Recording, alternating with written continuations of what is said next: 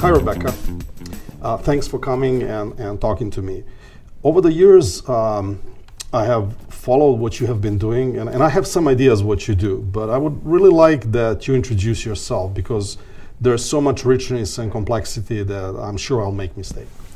well, I'm Rebecca Lewington. Um, my job, te- my job technically is um, senior marketing manager for analytics and advanced architectures in the Pan HPE marketing group. But that's a bit of a mouthful.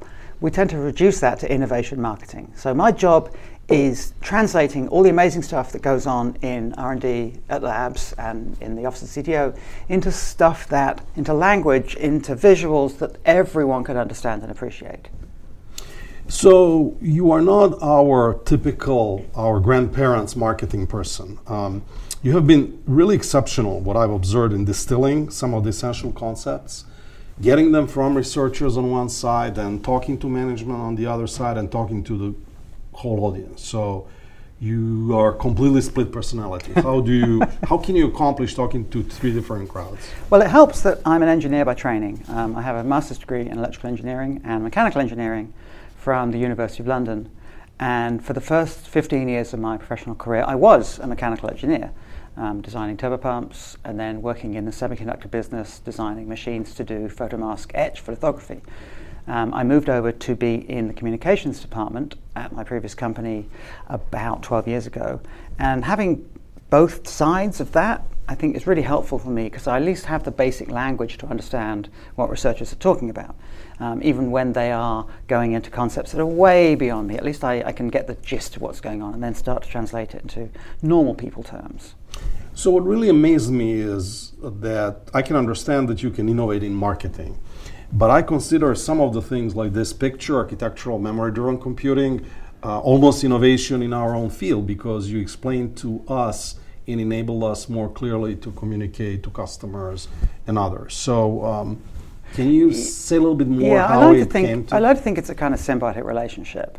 Um, I was hired, I was brought onto the team to do, to be, if you will, the slideware architect for memory driven computing, mm-hmm. to help uh, the CTO uh, translate what was going on, the innovation that's going on, into language that everyone can appreciate. Mm-hmm. Um, but whenever I do that and I come up with a visual that people like and they understand, or a series of words, then it's only natural to give that back so the researchers can use it with, when they talk to people who are not in their field. And all of us get better, I think, that way. So obviously, marketing has dramatically changed, or at least the top level of the marketing. Can you tell us a little bit about what kind of techniques do you use other than what you're just describing, carefully talking to researchers and filtering them out? Well, marketing as a whole hasn't changed that much. It's about, but it's definitely moved from more producing uh, static artifacts to this always on mindset that if a customer wants to find something out, he doesn't call his salesman. He doesn't, he doesn't ask for a brochure to be mailed in. He wants everything to be always on all the time. And that means a very rich website. It means lots of, lots of technical content available through YouTube and other channels. Um, I'm a little bit of an unusual person in the marketing department in that I don't do I don't do the many of the normal marketing activities. I'm lucky enough to be able to focus on um, focus on these, these, these technical messages. Is that what drives you to work every day, other than your electrical? Oh, absolutely, absolutely. I have. Um, I, it's, it's maybe a little um, old-fashioned, but I have a, actually have a bit of a sense of mission here at Hewlett Packard Enterprise. I think when I came on, um, we were just starting to talk about the machine, the research project that gave us memory-driven computing, and there was this palpable excitement that something really new was going on. That this was the project of our lives. And, and to be able to stay with that, and, and hopefully, we're doing pretty well, things are moving along, but hopefully see it through to where it is the way computing's done at some time in the future is, is the most exciting thing for me. Given that you are exposed also to customers in some way, or at least you think about them when you're delivering messages, from your perspective, what do you think the whole world uh, needs most in terms of technological advances? Well, when it comes to the world level, it's fairly predictable. We need, we, we need to provide technologies and tools.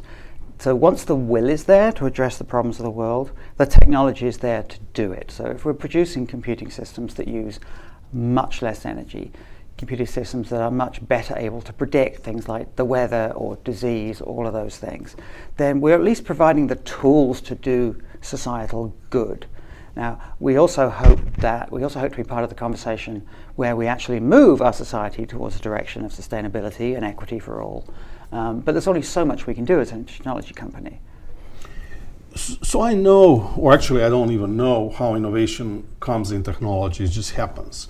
How does it come in marketing? For example, um, your colleague thought of putting the whole computer um, in a spaceship, uh, off-the-shelf computer, supercomputer for that matter. That, that was pretty innovative, I thought. So when you come up with new idea, how does it come about? Well, to be fair, that one wasn't that idea didn't come from marketing. Uh, marketing innovation, innovation in marketing um, tends to be things like new ways to reach the customer, new ways to reach all our, all our various audiences that marketing tries to reach, and also new ways to measure what we've done to figure out what's go, what's working. That feedback loop. Um, occasionally, a technological innovation comes out of marketing that, that could then gets used more widely. But, but more, normally the innovation marketing is about the process of marketing and less about, mm. less about anything to do with product. It certainly got a lot of visibility. Uh, so when you think about innovation, where do you think it happens today? Where it's coming from? Is it corporations, startups, universities, etc.? Sometimes we sometimes it's worth thinking about invention and innovation as separate things because people people people talk about an innovation um, process, which is nonsense.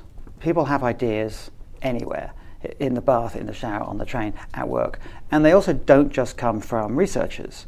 Uh, people up and down the technical organizations, HP, have had great ideas over the years. The, the, the, the, the trick, the innovation culture, is about finding a way for those voices to be heard so that someone who isn't a, isn't a name, isn't a star, isn't a, a known inventor, um, that just doesn't go. That what they this brilliant thing they came up with doesn't just disappear, and that's I think what we're trying what we try to try to nurture. When you say to be heard, um, are you talking about patents or just communicating up the management chain so the decision is made, or can you define um, being heard? M- being heard as in up, up the management chain. Mm-hmm.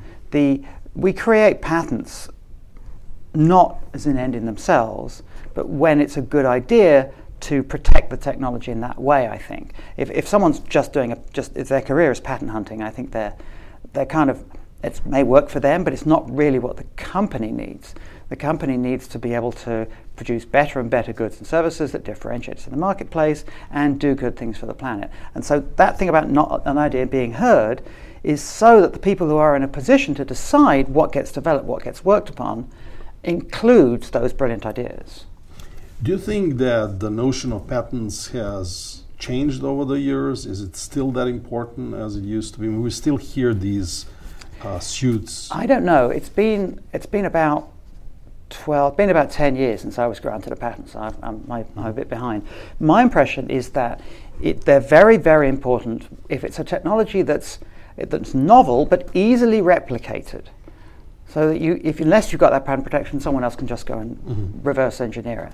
If maybe if it's something that's very difficult to reverse engineer, then you don't patent it. You keep it quiet so that it's a thing that no one even no one even, have, even has a hint there's something to reverse engineer. But I yeah, we still the company as a company we still generate a lot of patents, and we've we've realised values from them in different ways. Right? Sometimes we license them, sometimes we sell them. So I think there's I think they're still hugely important, but they're not the be all and end all of innovation. Have you kept an eye on um, universities, government institutions? Uh, we work in industry, but um, how do we relate to these other um, sources of innovations and inventions?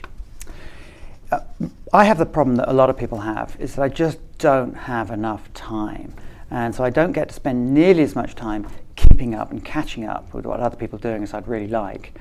Um, so actually, I'm, I'm pretty well behind, and I rely on people like you, Dan, who do have the university connections, to raise something to me when something cool happens we should be aware of.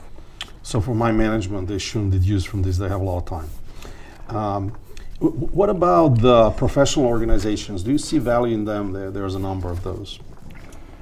Um, this is probably a bad question for me because I'm not a member of any professional organisations. I actually turned down the, the, the, chance to join the Char- Society of Chartered Engineers in Britain when I was leaving college because I was too lazy to fill out the paperwork and the, uh, and the logbooks. Um, I, because of the way my career went, you know, quite a specialised field and then into marketing, I don't, I don't really feel, I, I personally um, felt the lack. On the other hand, some of my favourite publications are things like IEEE Spectrum, where they do a terrific job of taking something that's very, very technical and bring it back to a kind of language that uh, scientists and, and interest people in any field can understand. So I, would certainly value that angle of it. Rebecca, you covered the whole spectrum, uh, no pun intended, of, of technology and, and uh, humanity and, and much more. Um, I think I exhausted all my questions at this moment, but do you have anything else that you would like to communicate to the world? Any lesson learned for the, especially for the young professionals?